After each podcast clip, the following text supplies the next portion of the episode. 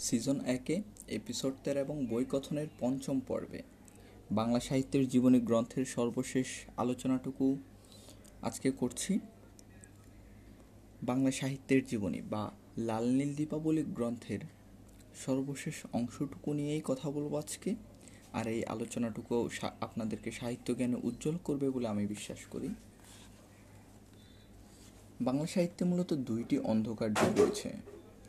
প্রথম যে অন্ধকার যুগ সেটি একশো পঞ্চাশ বছরের, আর এটি মূলত মধ্যযুগের প্রথম দিকে শুরু হয়েছিল। আর দ্বিতীয় যে অন্ধকার যুগ সেটিকে সামান্য অন্ধকার যুগ বা সামান্য অন্ধকার ক্ষণ বলে ধরা হয়। মধ্যযুগের শেষের দিকে মূলত বাংলায় নানা ধরনের বিপর্যয় দেখা যায়। যেমন সতেরোশো সাতান্নতে আমরা আমাদের স্বাধীনতা হারাই, আর তখনকার সময় যারা বণিক বা ধনিক শ্রেণি ছিল, তারা ক্ষমতায় চলে আসেন এবং রাজার, রাজারও বদল হয়। ফলে সমাজে সৃষ্টি হয় নতুন ধনিক শ্রেণি। আর সময়কালে সাহিত্যকর্মেও পরিবর্তন আসে। সবাই জানি সাহিত্য হচ্ছে সমাজের প্রতিচ্ছবি। দ্বিতীয় অন্ধকার যুগের পূর্বে সাহিত্য রচনার জন্য উৎসাহ দিতেন জ্ঞানী বা সাহিত্যিক বোদ্ধা মানুষজন। কিন্তু ক্ষমতার পালা বদলের পর নতুন রাজারা স্রেফ তাদের আনন্দ দেওয়ার জন্য হাস্যরসাত্মক সাহিত্য তৈরি করার জন্য প্রেরণা দিতে থাকে। তারা সাহিত্যমান যাচাই না করে স্রেফ আনন্দ পেতে চাইত, আর এই সময় সমাজের কবিওয়ালাদের উদ্ভব হয়। নর্মালি কখন আমরা কবিদের কবিওয়ালা বা সিনেমা যারা তৈরি করেন সিনেমাওয়ালা বলে থাকি, যদিও এটি সবসময় সঠিক নয়, যখন কারও কবিতা বা সাহিত্যমান ভালো না হয়, তখন আমরা তাদেরকে বলি কবিওয়ালা। বা সিনেমা ভালো না হলে যে অনেকজন এমন কোনো গ্রুপ রয়েছে যাদের সিনেমা ভালো নয়, কিন্তু তারা সিনেমা বানিয়ে যাচ্ছেন, তো আমরা তাদেরকে বলে থাকি যে সিনেমাওয়ালা। তো এই বিষয়টি আমরা অনেক তাদেরকে যে অবজ্ঞা করেই বলে থাকি। আর এই কবিওয়ালাদের মধ্যে যারা মুসলমান ছিলেন, তাদেরকে মূলত শায়ের বলা হতো। সতেরোশো ষাট থেকে আঠারোশো তিরিশ এই সত্তর বছর আমাদের সাহিত্যের বেশ একটা পতনের সময়কাল বলে ধরা হয়। সতেরোশো ষাট সালে মধ্যযুগের বড় কবি ভারতচন্দ্র মারা যায় আর মধ্যযুগের সাহিত্য রচয়িতাদের মধ্যে কবিওয়ালা দের সংখ্যা তখন ধীরে ধীরে বাড়তে থাকে। তারা মূলত কবি নয়, তারা অর্থের কারণে বা অর্থের কাছে নিজেদেরকে বিক্রি করে দিয়ে সাহিত্য রচনা করতেন আর কবিওয়ালারা মূলত তখন দুই ভাগে ভাগ হয়ে যেতেন। আর প্রথম ভাগের মানুষজন যেই কবিতা বা ছন্দ বলতেন, তা সেটাকে বলা হতো চাপান, আর দ্বিতীয় দলের কথাকে বলা হতো মূলত উত্তর। আর কবিগানে এক পক্ষকে অন্য পক্ষের দ্বারা হারানোটাই ছিল মূল মূল বিষয়। তবে এই কবিওয়ালারা ছন্দ তৈরিতে যে পটু ছিলেন, এটি কিন্তু অস্বীকার করার সম্ভব নয়। অষ্টাদশ শতক ছিলেন কবিগানের স্বর্ণযুগ। আর অভিনব আলোর জলক বাংলা সাহিত্যে যে আধুনিক যুগ শুরু হয় এটি উনিশ শতকে শুরু হয়েছিল আর সাহিত্যে মূলত তখন একটা পূর্ণতা আসে। আধুনিকতার প্রশ্ন আসলে আমরা বুঝি যে যুক্তিতে আস্থা তৈরি হওয়া, আবেগ নিয়ন্ত্রণ করা, মানুষকে মানুষ বলে মূল্য দেওয়ার মধ্যে দিয়ে আমরা আধুনিক হয়ে উঠতে পারি। আর উনিশ শতকের সবচেয়ে বড় ঘটনা হলো পত্রিকার হেডিংয়ে থাকার মধ্যে কথা হলো যে বাংলা সাহিত্যে নতুন নায়ক বা ডন যাকে আমরা বলতে পারি সেটি হলো গদ্য আর তার আবির্ভাব হয়। আঠারোশো সালে প্রতিষ্ঠিত পোর্ট উইলিয়াম কলেজের গদ্য সাহিত্যের বিকাশ শুরু হয় ছাপাখানাও আসে উনিশ শতকেই। ফলে পাঠক ও লেখকদের মধ্যে তখন আসে বিশাল একটা বিস্তৃতি এবং বৈচিত্র্য। গদ্য সাহিত্য সৃষ্টি করেন মূলত ঈশ্বরচন্দ্র বিদ্যাসাগর আর প্রথম উপন্যাস রচনা করেন প্যারিচাঁদ মিত্র। কবিতায়ও আধুনিকতার যে নবযুগ আনেন, সেটি মূলত আসে মাইকেল মধুসূদন দত্তের হাত ধরে। তিনি প্রথম বাংলা সাহিত্যকে মহাকাব্যে রূপ দেন। বলা হয়ে থাকে যে, মধুসূদন দত্ত একাই বাংলা সাহিত্যকে এগিয়ে দিয়েছেন পাঁচশো বছর। তিনি সাহিত্যের ট্র্যাজেডি, প্রহসন, সনেট সহ সবই বাংলা সাহিত্যকে তিনি দিয়েছেন। তার মধ্যে দিয়ে বলা যায়, বাংলা সাহিত্য পূর্ণতা লাভ করেছে। কবিতা, নাটক, গল্পে, উপন্যাসে অর্থাৎ সাহিত্যের যে চত্বরের দিকে খেয়াল করি না কেন, বর্তমান সময়ে এসে কিন্তু গদ্যের একটা কঠিন উপস্থিতি আমরা লক্ষ্য করি। আর গদ্যের যে এক আদিরূপ, এটি কিন্তু মধ্যযুগেই পাওয়া যায়। অহমরাজ স্বর্গদেব পনেরোশো পঞ্চান্ন অব্দে যে চিঠি লিখেছিলেন, তা দেখলে কিন্তু শিশুগদ্যের যে আদিরূপ, সেটি আমরা বুঝতে পারব। সতেরোশো তেতাল্লিশ সালে পর্তুগিজের লিসবন থেকে তিনটি গদ্যের বই মুদ্রিত হয়, আর তিনটির মধ্যে দুইটি রচয়িতা পর্তুগিজরা। আর এটি ছাপা হয়েছিল মূলত রোমান অক্ষরে। সুতরাং গদ্যের যে বিকাশ, এই বিকাশে কিন্তু বিদেশিদের অবদান অসামান্য। বাংলা গদ্যের ইতিহাসে ফোর্ট উইলিয়াম কলেজ একটি বড় অধ্যায়। রামরাম বসু, মৃত্যুঞ্জয় বিদ্যালঙ্কার আরও কয়েকজন নিয়ে মূলত গদ্যের বিকাশে কাজ করা হয়েছিল। আর পোর্ট উইলিয়াম কলেজের শিক্ষকদের মধ্যে সবচেয়ে বেশি কিন্তু বই লিখেছেন মৃত্যুঞ্জয় বিদ্যালঙ্কার। তিনি মোট পাঁচটি বই লিখেছেন, যার মধ্যে পাঁচটি বই কিন্তু পোর্ট উইলিয়াম কলেজ থেকে প্রকাশিত হওয়া।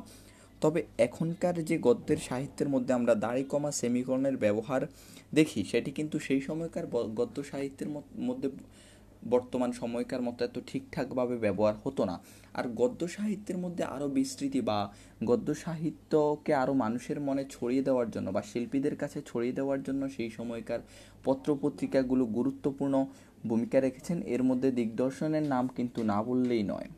আর এই গদ্যশিল্পী বা শিল্পীরা মূলত গদ্য সাহিত্যকে বিস্তারে বিশাল ভূমিকা পালন করেছেন। উনিশ শতকের প্রথমার্ধ জুড়ে গদ্যের যে রাজত্ব চললেও সেই সময়কালে কবিতার আকাল চলছিল।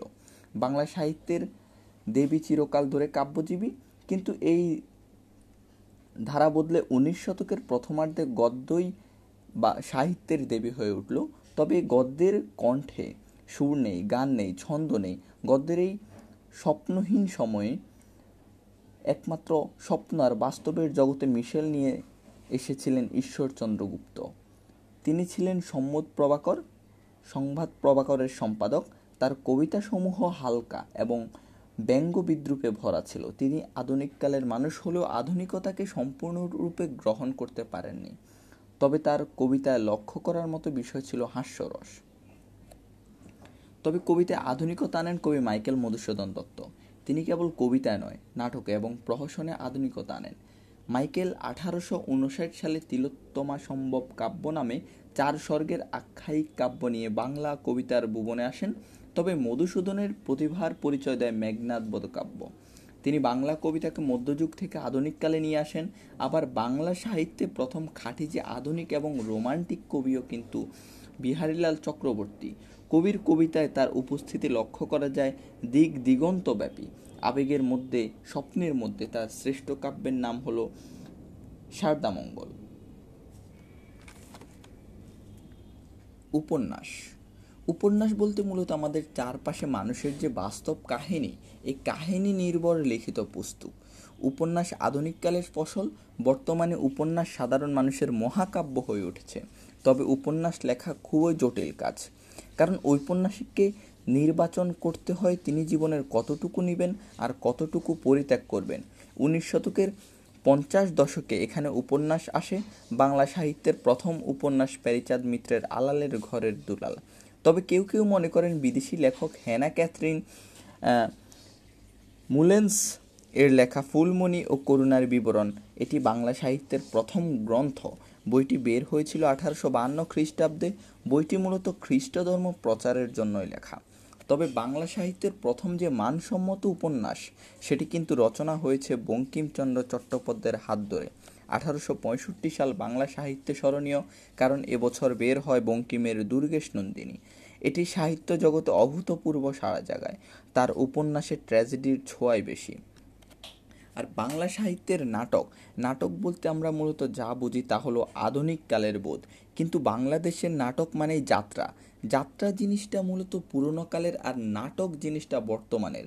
বাংলা নাটকের নাম নিলে রাশিয়ান গ্যারাসেম লেভেদেফের কথা মনে পড়ে। তিনি সর্বপ্রথম সতেরোশো পঁচানব্বই খ্রিস্টাব্দে ডিসগাইস নামের একটি প্রহসনের অনুবাদ মঞ্চস্থ করেন। তার অনুপ্রেরণায় দেশেও গড়ে ওঠে কিন্তু মঞ্চ এবং লিখিত এবং অভিনীত হয় নাটক। তবে আঠারোশো বাহান্ন সালে বাংলা নাটকে গুরুত্বপূর্ণ সময়, কারণ এ সময়ে বাংলা নাটকে কমেডি বা ট্র্যাজেডি ধর্মী নাটক লেখা হয়। বাংলা ভাষার যে প্রথম মৌলিক নাটক বদ্রার জুন সেটি তারাচরণ, শিকদারের লেখা, এটি কম, এটি মূলত কমেডি নাটক।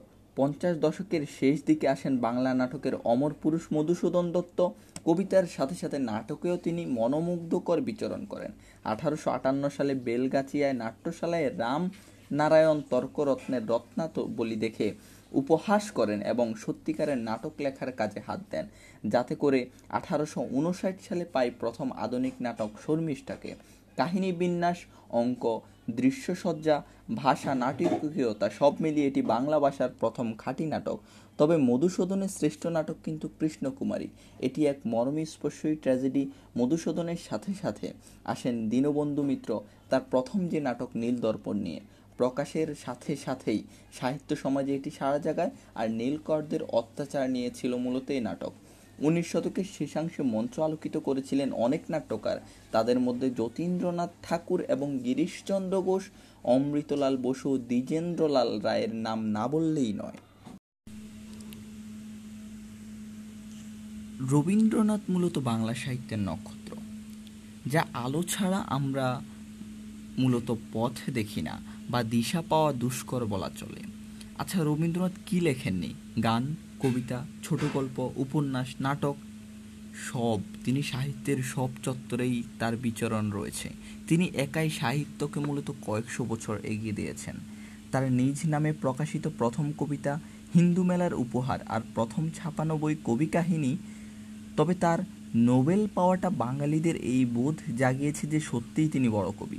রবীন্দ্রনাথ নিয়ে বিশদে জানতে চাইলে রবীন্দ্র জীবনী ও রবীন্দ্র সাহিত্য প্রবেশক বইটি পড়তে পারেন। এটি প্রভাত কুমার মুখোপাধ্যায়ের লেখা রবীন্দ্রনাথ পর্ব এখানেই শেষ করছি। কারণ রবীন্দ্র আলোচনা শুরু হলে শেষের সময়কাল সম্পর্কে কিছুই কিন্তু আমি বলতে পারছি না। বিশ শতকের সাহিত্যের আলোর মধ্যে আধুনিকতা ধরা দেয়। বাংলা সাহিত্যের ইতিহাস হাজার বছরের উনিশ শতকে বাংলা সাহিত্য আধুনিকতার উজ্জ্বল আলো দেখা পেয়েছে। কবিতা, নাটক, উপন্যাস, গল্প সব প্রাঙ্গণেই নতুন চেতনা নতুন সৌন্দর্যের দেখা মেলে। মূলত প্রতি শতক বা শতাব্দী শতাব্দীর নিজস্ব একটা আলো বা চেতনা থাকে। নতুন শতকে হঠাৎ করেই নতুন চেতনার উন্মেষ ঘটেনি। নতুন শতকের কিছু দশকে পুরনো জীবন ও সাহিত্য রাজত্ব করে। উনিশশো চোদ্দ থেকে আঠারো এর যুদ্ধ মানুষের ভাবনা জীবনবোধ বদলে দেয়। অবিশ্বাস, ক্লান্তি, অমানবিকতা, নৈরাশ্য এসবের প্রকাশ পায় সাহিত্যেও। বাংলা সাহিত্যে বিশ শতক এসেছিল, বিশ শতকের তৃতীয় দশকের মাঝামাঝিতে। প্রথম এসেছিল কবিতায়, যাকে বলি আধুনিক কবিতা। তবে এই সময়ে রচিত রবীন্দ্রনাথের কাব্যমালা অসামান্য হলেও চেতনায় তা ছিল মূলত উনিশ শতকের বিখ্যাত কবি কাজী নজরুল ইসলাম। তার কবিতায় তারুণ্যের আবেগ, তার কৈশোরিক কাতরতা প্রকাশ পেয়েছে। তার খ্যাতির মূলে সামাজিক রাজনৈতিক কারণ রয়েছে প্রবলভাবে। বাংলা সাহিত্যে যারা আধুনিক কবি, কবিতা লিখেন তাদের মধ্যে বুদ্ধদেব বসু, জীবনানন্দ দাস সুধীন্দ্রনাথ দত্ত, অমিয় চক্রবর্তী বিখ্যাত। কয়েকটি পত্রিকা ও আধুনিক কবিতা সৃষ্টিতে অবদান রাখেন, যেমন কালিকলম, কল্লোল, প্রগতি। তবে রবীন্দ্রনাথ আধুনিকতার বিরোধী ছিলেন, কারণ আধুনিক আধুনিক কবিরা ছিলেন রবীন্দ্র বিরোধী, যাদের একাংশকে আমরা পঞ্চপাণ্ডব বলেই কিন্তু চিনি। তবে আধুনিক কবিতা সিংহাসন দখল করে উনিশশো পঁচিশ সালে। তবে আধুনিক কবিদের মধ্যে সেরা জীবনানন্দ রবীন্দ্রনাথ তাকে ব্যঙ্গ করেই চিত্ররূপময়ী বললেও, বর্তমানে কিন্তু প্রশংসা হিসেবেই আমরা ধরে থাকি। আধুনিক কবিদের মধ্যে সবচেয়ে শান্ত, স্নিগ্ধ এবং ধ্যানী ছিলেন অমিয় চক্রবর্তী। তাকে সরস মনে হলেও তার কবিতায় রয়েছে গভীর অবিশ্বাস, জটিলতা। আধুনিক কবিদের মধ্যে সবচেয়ে বেশি কবিতা লিখেছেন বিষ্ণুদেব। তার কবিতায় কখনো আবেগগণ কখনো তীব্র, কখনো মননশীল গভীর বা দুরহ জটিল বিষয় নিয়ে তার সৃষ্টি। তবে উপন্যাসে আসলে রবীন্দ্রনাথের পর শরৎচন্দ্রই সাড়া জাগিয়েছে। তিনি বাঙালির আবেগ স্রোতকে খুলে দিয়েছেন, তিনি সামাজিক সামাজিক অনেক রীতিনীতির বিরুদ্ধেও দাঁড়িয়েছেন। বিশ শতকের আলো আধুনিকতার সংক্ষিপ্ত আলোচনার মধ্যে দিয়ে বাংলা সাহিত্যের জীবনী, বইটির পাঠ আলোচনা শেষ হলো। যারা সম্পূর্ণ শুনেছেন তাদের ধন্যবাদ। সাথেই থাকুন। হয়তো আগামী পর্বে আমরা অন্য কোনো নতুন বিষয় নিয়ে কথা বলব। সেই পর্যন্ত সুস্থ থাকুন, ভালো থাকুন, সেই কামনাই করছি।